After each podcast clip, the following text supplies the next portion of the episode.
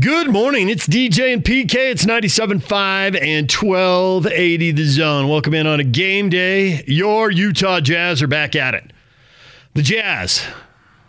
Tonight, it's the Nets in Brooklyn. What to make of this? I mean, the Nets have been terrible for a long, long time. But they got Durant, they got Kyrie Irving.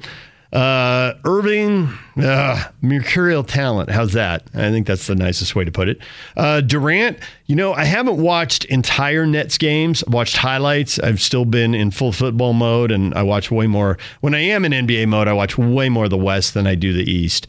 Um, so I want to I want to put that out there up front. But what I've seen, I think Durant's moving pretty well. You know, the Achilles has been, I guess, with back injuries um, you know, knee injuries. They've gotten really good with the knee and getting you back. It takes a while, but they can get you back. Um, but the Achilles and the back injuries, those can still be career ending pretty easily. Um, as recently as, you know, Memo occurred a decade ago. But I think now we're starting to see a few more guys coming back from the Achilles. And Durant looks good. Now, he'll always be tall and always shoot over people. But I think if you just watch him move and try to beat people off the dribble, he, he looks like Kevin Durant, passes the eyeball test.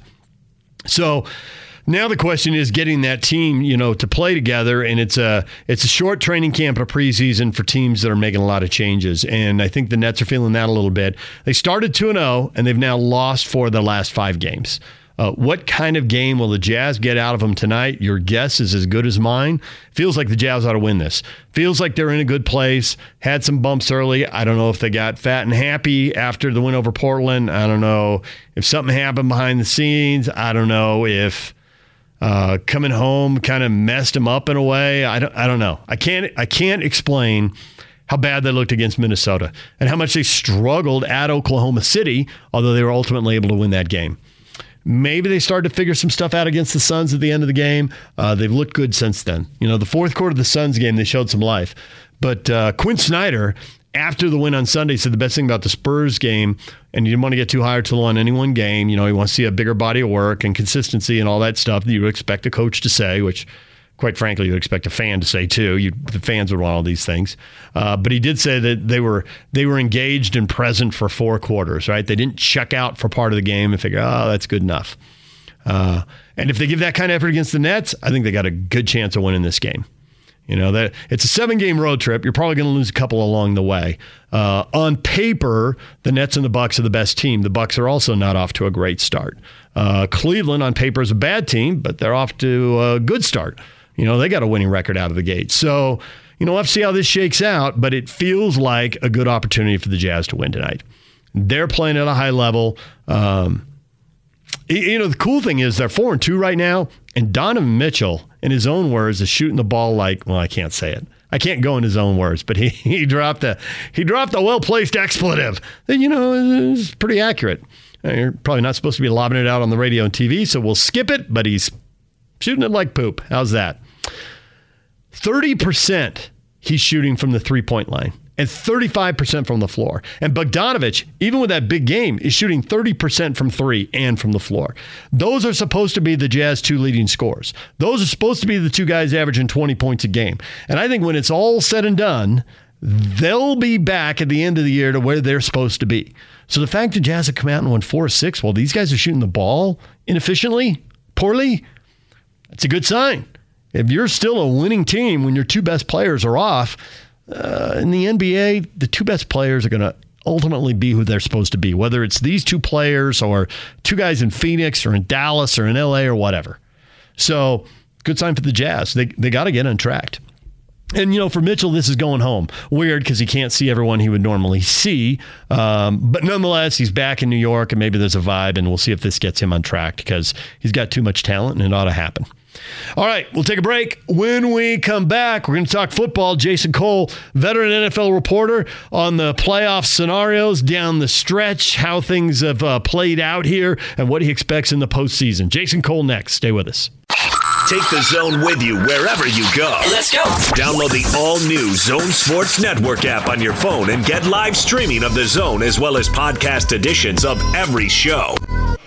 From Salt Lake to Shanghai, Provo to Portugal, or Ogden to Oslo, wherever you go, we'll tag along. Let's go. Download the new Zone app by searching Zone Sports Network wherever you shop for apps. It's the Zone Sports Network app from 97.5 1280 The Zone and the Zone Sports Network.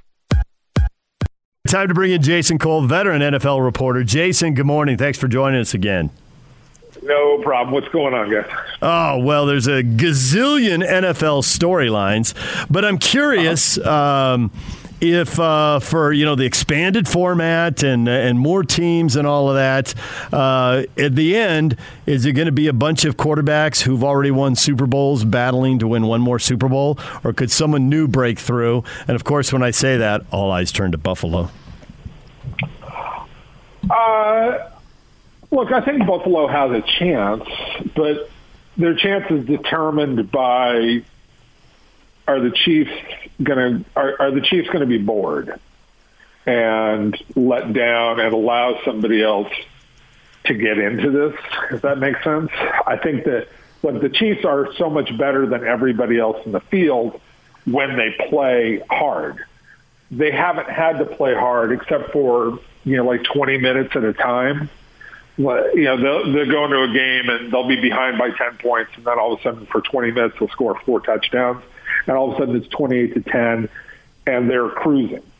Um, so they sort of waste the first 15 or 20 minutes of game, play really hard for 20 minutes, and then they cruise through the last 20 minutes of the game. I've seen them do that time and again.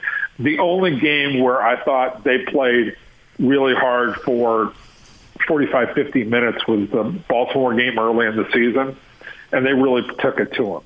And then ever since then, it's sort of like, okay, we can just cruise through games because this is a team that in the playoffs last year, they overcame three straight games in which they were down by double digits, right? So they've they've cleared these um, big hurdles, and then they came back and they got Baltimore, who they didn't face last year in the playoffs, and they torched them.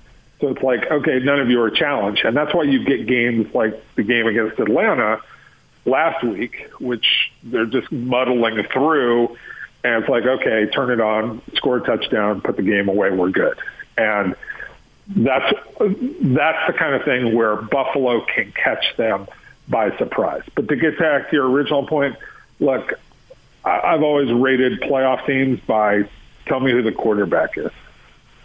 You know, if that team has a great quarterback, put them at the top of the list of the teams most likely to win. That's how it usually works in this league.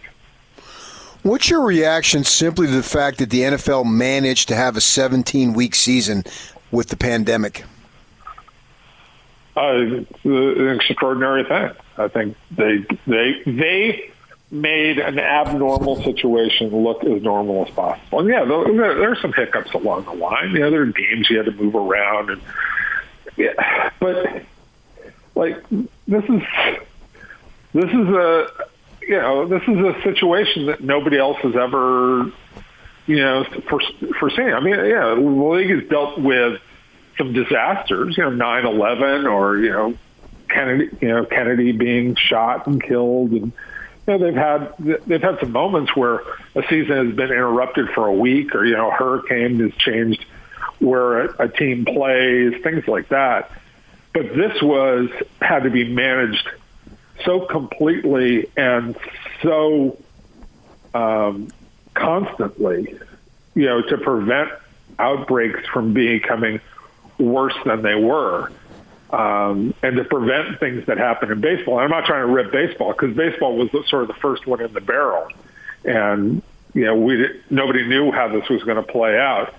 Um, to me, you know, the, the NFL did a fabulous job of managing their way through a very, very difficult situation with teams, you know, where you have, you know, 80 to 100 people involved with that team, players and coaches, where this could have really gotten out of control a number of times.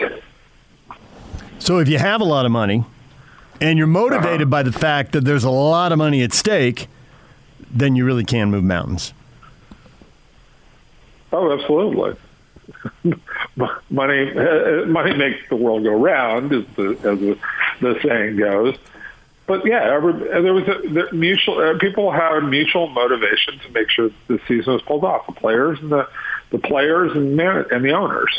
They wanted to get this thing done. The, the coaches too, and and they realized how much was at stake. And I think they learned from what the other two sports had gone through before them. They were fortunate to get, be the third one in.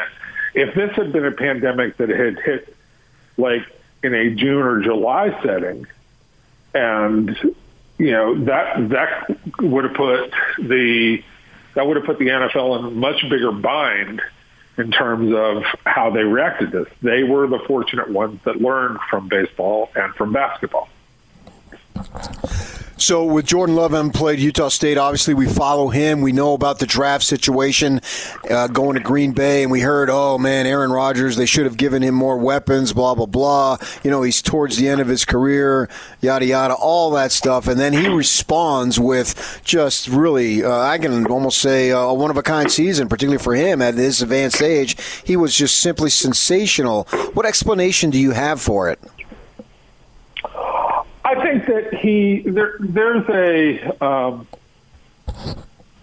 I think for Rodgers he realized look this was a challenge, but it was a challenge from a coach who he a trusted and b in his own way look Matt LaFleur is the coach of the Packers because of Aaron Rodgers because Rodgers got tired of McCarthy.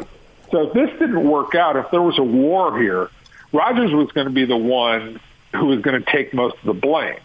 So I think Rodgers at a certain point had to had to realize, look, I got to make the best of the situation. I can't I can't do what Brett Favre did, and and sort of and and be obstinate about you know the fact that a quarterback was drafted, you know, while in the first round while I'm still here. I have to just deal with it. I have to be a better teammate, and I have to be better with the team myself. And I think that I think he learned from his own past, and I think that he learned from his own responsibility in this situation and said, I'm going to do everything I can to make the best of it. Now, I think ultimately, this I don't believe that the Packers are so overwhelmingly talented that they can get through a playoff situation with the with the weapons that they have. I have doubts about it, but they have put themselves in the best possible position to do it. You know, by having a home field advantage, such as it is, you know, without fans.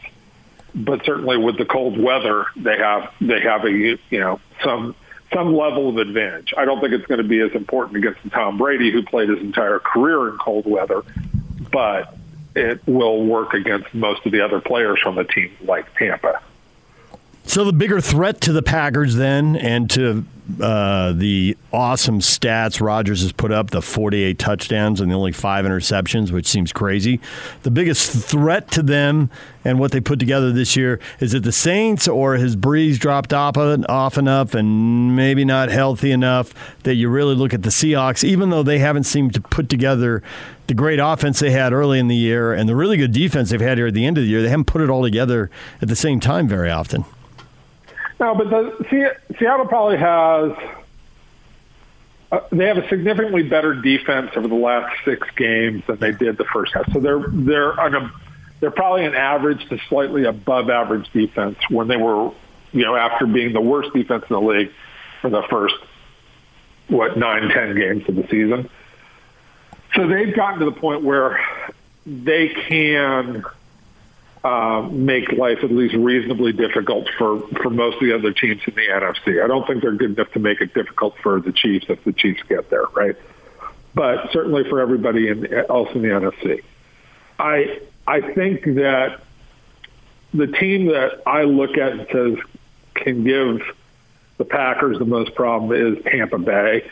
I, I really do think the Buccaneers, like I, I see with Brady the progression of being on the same page with Mike Evans now, being on the same page with Godwin, and all of a sudden Antonio Brown has started to get his timing back. Where the first couple of weeks Antonio Brown looked out of sorts and you know looked like a guy who hadn't played in over a year, right? Um, now all of a sudden he looks like a guy who's comfortable and back to playing and sitting there and going, oh, okay, I remember how to do this. And he's moving at a speed closer to what we remember.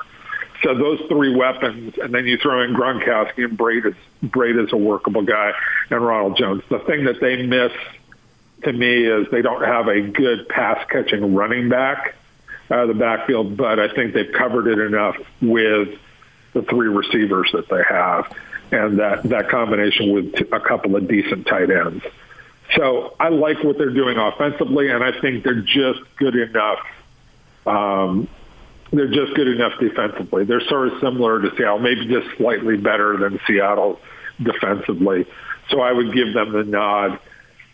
You know, New Orleans got the best defense out of this entire group, but they're a dome team with a quarterback who's just his arm is just not there, and his body is beat up. I love Drew Brees, and he's a first ballot Hall of Famer, and like all we have to do is say his name, and he's going to get into the Hall of Fame kind of thing. But boy, his you know if if you're expecting him to throw that way in a cold weather game, I just don't see it. Like I, I don't see him being able to make a big play in 30 degree weather with the arm the way the way that it is right now.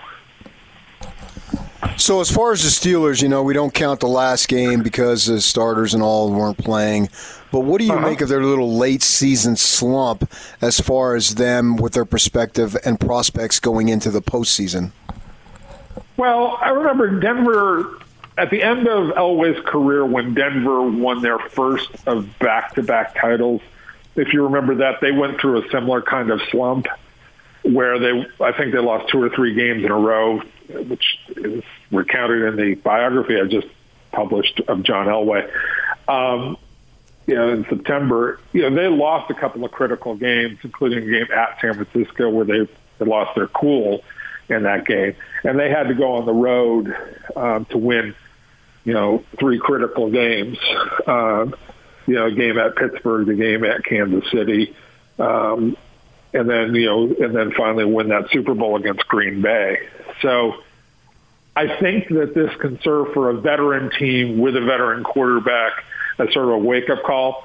My bigger problem though with the Steelers is like they just their personnel is banged up. You know, like they're just missing certain guys that are critical. You know, they're on their third you know, inside linebacker who's calling plays. You know, they've got, you know, Dupree is hurt. Um, they've just, you know, they're ravaged in what was their strength. And, and defense, particularly that kind of defense, plays better in the postseason because the game becomes more physical when you get into the postseason. And I expected that defense to be much more effective than it was in the regular season. The one caveat to this, or the one counter to that, is I think that Roethlisberger finally had that game that you get when you're starting to feel confident in your body again and starting to feel like, okay, I'm back to normal. I don't have to worry about getting hit. I don't have to worry about making certain throws. I'm just going to be myself again. And that takes a while for guys when they go through a year year off. Um, I remember Carson Palmer, you know, when he came back from a knee injury. Now, knee injury is very different from an elbow injury, but even with an elbow, you're not feeling confident about your arm. I think he finally turned it loose in that, you know, that last game that he played, and it was like, okay, that's the Roethlisberger I remember. And if that happens, if they get enough of out of Roethlisberger and enough out of their defense, then they've got probably the third best shot in the AFC. They they can they can sneak up on Buffalo and make this a little bit more interesting. The one difference is Buffalo's Buffalo's really hot, and the Chiefs are obviously the most talented team. So Alex Smith played at the University of Utah. People still follow him. He is five and one as a starter. They are two and eight when he doesn't start. He's gotten Washington in the playoffs. Is there any chance that that Washington defense, which seems to be pretty good when the quarterback's not turning uh-huh. the ball over and putting them in terrible positions, that they could get pressure on Brady because his numbers drop dramatically when he's under pressure, and at Washington could shock the world, a seven and nine team winning a playoff game, the way the Seahawks were seven and nine and beat the Saints when they were the defending champs. I, you know, it's it's altogether possible. I just don't see that they can score enough points. I, I, I just I think that even if you put pressure on Brady a couple of times, don't you get the feeling that they're still going to manage to score 24 to 28 points at a minimum? Yeah, and Washington. And 24 to yeah. 20, right, and, and and Washington's really challenged to get much past 20 to 23. So, like, I just I, I don't see that that Washington has enough. Now, crazy things can happen. And so I would say if those teams were to play seven times, can I imagine Washington winning one or two of those of those seven? Yes. And can I, you know, but two's pushing it. I just think that Tampa's that much better than them right now. It's not impossible; it can happen, but I just don't know that. I don't know that Washington can score enough points combined with they can they can create enough turnovers that'll keep Tampa to under 24 points. That's that's where I see a problem in this game for Washington. You think Brady and Brees are done, or you think they'll come back? Oh, Brady! Will, I think Brady will come back. I think Brees is going to be in the TV booth next year. Um, look, that's that's just how they were setting it up, and that's you know that's good. I mean, I he, he's had a fabulous career. Um, he has played until basically, you know, the the wheels are have almost completely come off. Um, but you know, you watch and like a 35 yard throw downfield is tough for him to make right now. Making a tight throw into tight windows is tough. So I I think that they've made a decision. I think collectively they've made a decision that look, this is going to be the last year, Drew. You, this is what you're you want. You know, we got Taysom Hill, we got Jameis Winston.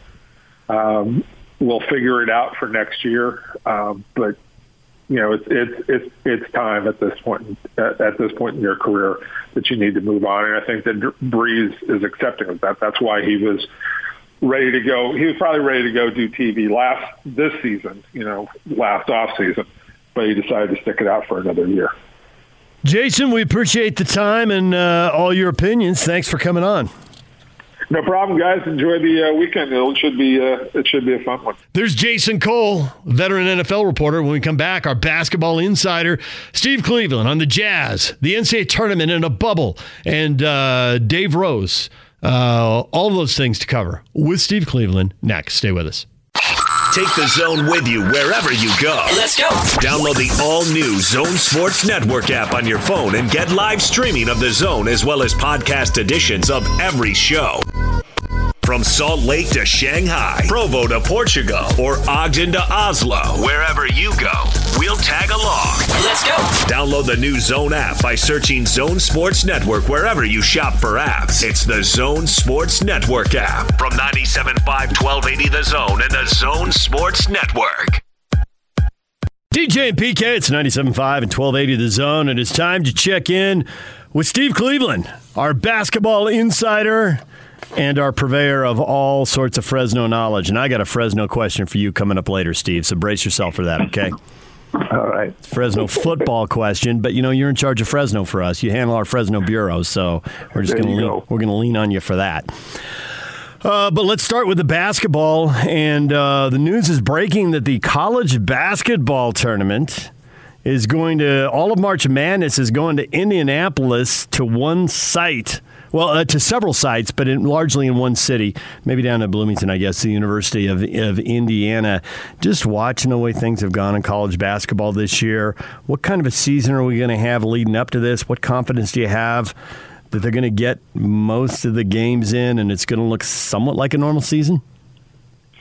Well, I don't think it's going to look like a normal season. Um, I think that just just watching and seeing the all of the COVID protocols and see how you know. And I, I look right now. You're you know you're talking about Fresno, and so I'm looking at the Mountain West and and all the cancellations of games and and you know not every school has the resources to do this as well as others. I, I know here in Fresno. Uh, they didn't even come in during the summer. They didn't even start the protocols because financially they didn't have the ability to do it, and the state just wouldn't allow them. Whereas, you know, I, I know other institutions have put the protocols together. So everything's not equal. And you, you're, you know, you're seeing more of canceled, canceled, canceled, or postponed. Uh, I think the only way they can do this is to do it in a bubble.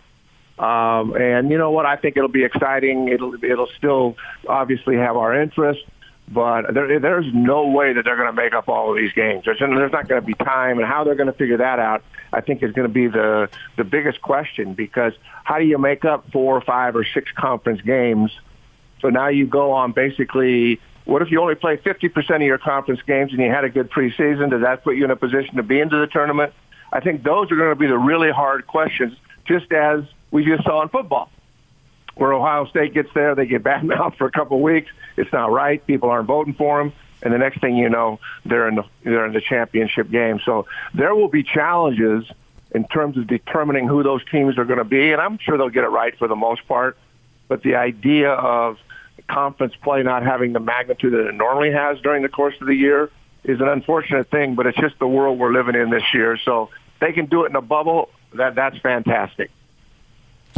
Could you take a minute to give us your thoughts on Dave Rose?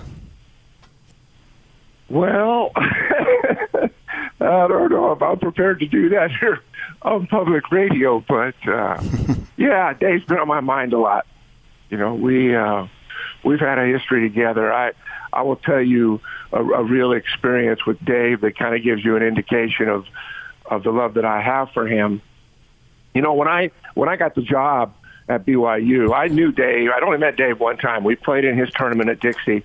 I had a really really good team at Fresno City. We never ended up playing each other, but we got to know each other for the first time, and I think it was October uh, of 1996 and in, you know in April of '97 we'd be uh, coaching together at BYU. But I can, I'll never forget. I flew back to see Dave.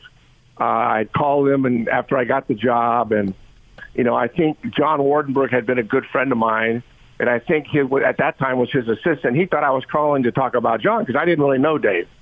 And uh, when I got Dave on the phone, I was back at Hutchinson, and, and I said, "Hey, listen, I'm flying into Salt Lake. I was still trying to put my staff together. I had Heath. I knew that was going to happen, and I knew I was going to bring Brian to be the ops guy.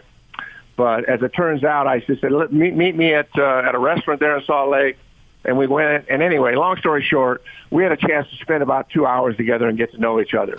And at that time, I just got a really strong impression that he, you know, I'd love to have him work on my staff, even though I didn't know him at all.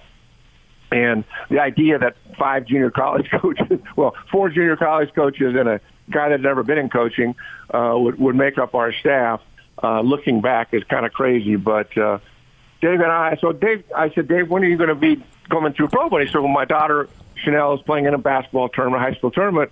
And so what ends up happening, he said, let's come down, meet, meet at my office tomorrow after the game, and we'll talk about it with, with you know, your, with your wife and with Chanel, who was with him. And so they come down, walk into the office, and uh, we sit there, and I'm introducing myself because I don't know them at all, and leading up to us. And all of a sudden, I start talking about putting my staff together, and all of a sudden, Cheryl and Chanel kind of have crocodile tears going down their cheeks. And, and it wasn't for happiness. Uh, it was one of these things where they were entrenched in St. George. That was home. That was everything they ever wanted. But I, I turned and eventually I, I looked at Dave and I'm thinking, I said, Dave, have you have you not talked to Cheryl or your family about the fact that I offered you a job? And he just kind of looked at me with this little cheesy grin and he just shook his head, no.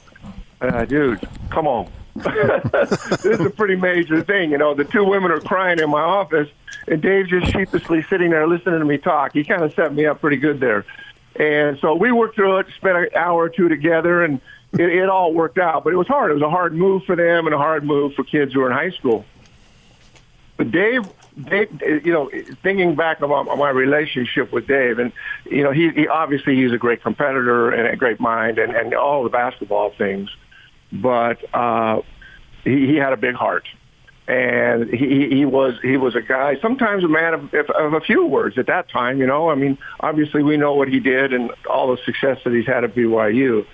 But there's a personal side to Dave that uh, I've always really appreciated, and uh, he, he he had the ability to connect with people like I felt like I did, and I wanted to get a staff of people that could connect with kids, and I felt like we did that, and I think that was one of Dave's greatest assets. I mean, obviously he has a good basketball mind, but his, I think, and I, and I consider one of my strengths, I consider the strengths of that staff is that we were able to connect with people. And I said, and so I look back on that experience and, and, and you know, he, he, he didn't connect real well with his own family at the time, but it was just heartwarming to me to see that family at that moment and then think back to what's happened. So when I found out about this, uh, Tim LaComb called me. Uh, it, it was hard and, and difficult, and I know he's had some really good days the last couple of days, and he's making progress. He's a fighter, and I mean, my goodness, you're dealing with uh, cancer, you're dealing with a heart attack, you're dealing with a stroke, and those are difficult, tough things. But uh, I, I, we all believe in Dave. Uh, he is a good friend, very loyal to me, and uh, I will forever be grateful for our friendship. And it's not like we talk every week. It's not not that way. But we've had memories together that you can only have in this business, and good ones and bad ones difficult times and some really great times. But uh, I love Dave. I love his family, and uh, God bless him. And hopefully uh, things continue to go down the road they are now, where there, some positive things are happening. There's, there's no guarantee, but uh, we he, he has a special place in my heart. You know, uh, listen to that story, and I didn't know that story. It made me, first off, I can totally see that sheepish grin you're talking about. I can I can absolutely see that look on his face. I think we've all seen that more than once. Uh, but for all the basketball we've talked with you, can you talk a little bit about what coaches' wives go through? And the coaches' wives tend to not completely, but largely fall into two groups: you're awesome, or you're out. Yeah, you know. Uh for, for, for I think for both of us. I mean, Cheryl, uh, you know, and I look at Cheryl and Dave, and and Cheryl was really engaged, and and uh, they were married when Dave was at Houston, and and uh, you know they're just connected, and and Cheryl was, you know, she was a big fan. You know, I, I look at my wife Kip, who kind of stayed back a little bit and didn't want all the, all the public fanfare and so forth. Those, you know, coaches' wives live and die with, uh, you know, every each and every game when you come home. And I tried to be really good, and I think Dave did this as well. Uh, uh, but to to not bring those burdens home, but you know, it, it, there are special women that uh, th- this business is hard on marriages. I've had some really good friends whose families were broken up through this business and the craziness of it and just the pressure and the stress and all the things that come with coaching at the collegiate level or at the professional level. And I think, you know, Cheryl has, I, I, I mean, Cheryl was so involved. We got involved very early on, she and I did, uh, with, with this, you know, this cancer, uh, group that we brought young kids together and, and I, you know, I always remember Cheryl, you know, and, and Kip would, Kip would talk about how much she respected Cheryl and how involved Cheryl was.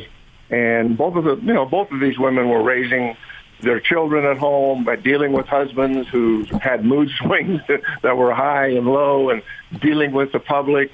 Those are never easy things.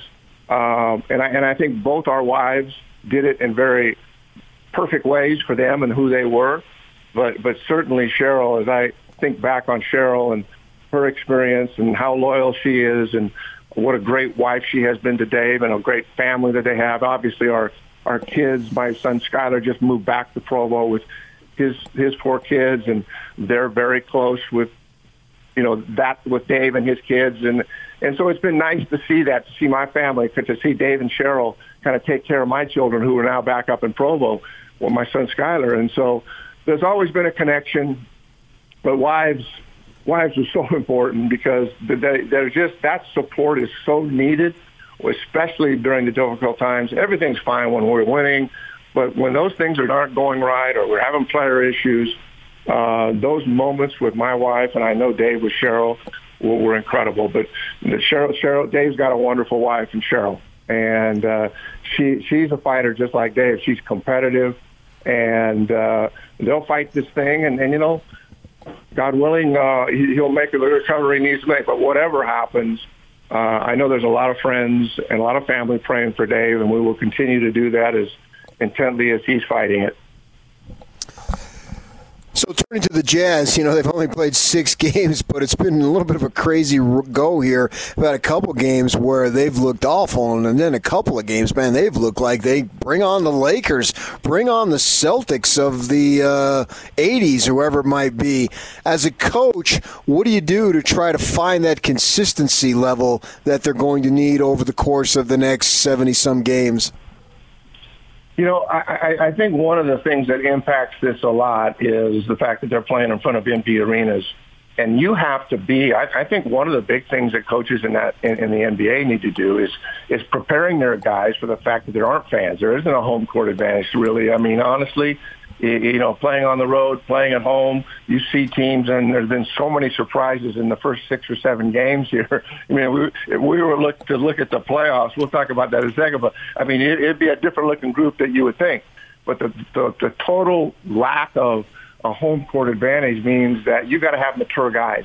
And it'll be, you know, I think this is going to be difficult for, for young guys in two ways. One, it'll be difficult because in, in, in the sense that they, when they play at home, usually young players, at, when they're at home, they, they get that energy, and they have more confidence, they go on the road. The benefit for the young players is that there are no fans there. And so there, there is an equality there that maybe that, that wouldn't normally be there. So when you see teams kind of go through these highs and lows, I can't even imagine coaching in that situation where it just feels like a scrimmage in practice. And uh, so as I look at the Jazz, and obviously they've got some maturity there.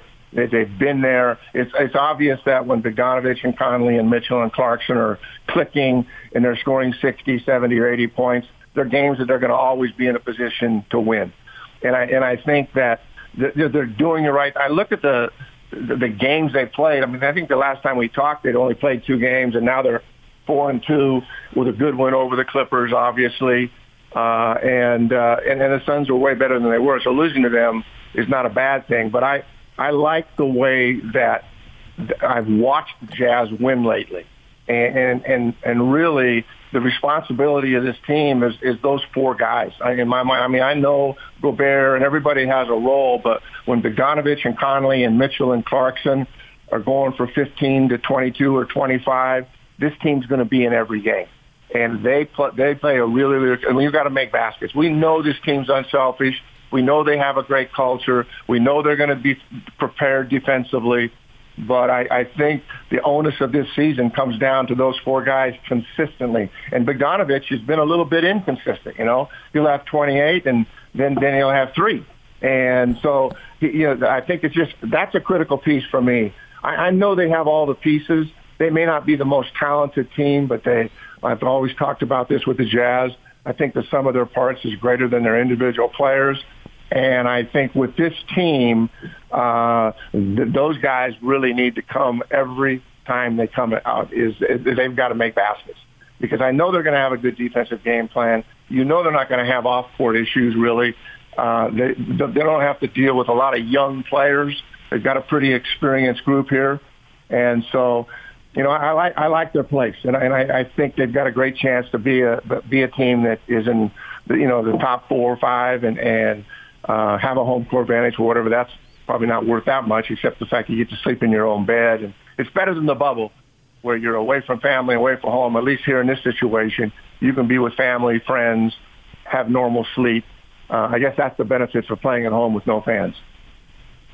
Steve Cleveland, our basketball insider, joining us. PK may have busted me a time or two for getting a little ahead of myself on some theory I got and wishing something into existence that isn't happening yet. Gobert seems to be playing at a different level. Maybe there's some type of controlled, I don't know if rage is the right word or something, but there's some kind of nuclear reactor in there that's powering him to another level here. But I'm wondering if it's sustainable. A guy that big playing that hard over the course of an NBA season, uh, that might be a bridge too far. I might be jumping the gun here. What do you think out of what you've seen out of him so far and how much he can sustain this? Well, he, you know, I, and that is the question because he's played very well. I, I think a couple things have happened. He came under so much scrutiny publicly, and not, not, not so much from his own fan base, but for just from media and everybody, that through the whole COVID thing. And nobody can really appreciate because guys are going to keep this stuff to themselves, but that, that's a hurtful thing. You know, I mean, when you're pub, you're in the public eye and you have people saying things and doing things, it's one thing to get on public and say, "Hey, we're moving forward." And his relationship with Donovan, that that had to hurt inside, and uh, and he had to be questioning himself with all of the stuff that's out there about even what his role was going to be on this team. And uh, and I, don't I have no uh, I don't have no privileges in terms of knowing what's happening on the inner circles of the Utah Jazz and what's happening with coaches and players.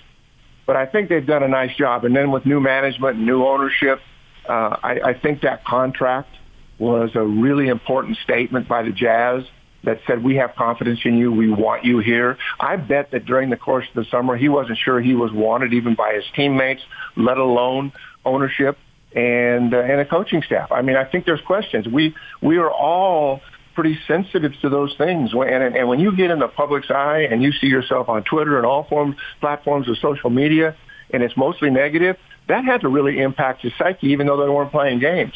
And so when they have worked through this, he personally has had to work through it, maybe with coaches, with counseling, who knows what, but he got through it. And then for the Jazz to say, we want you. We want you to be a part of this. Man, that had to give him a lot of confidence.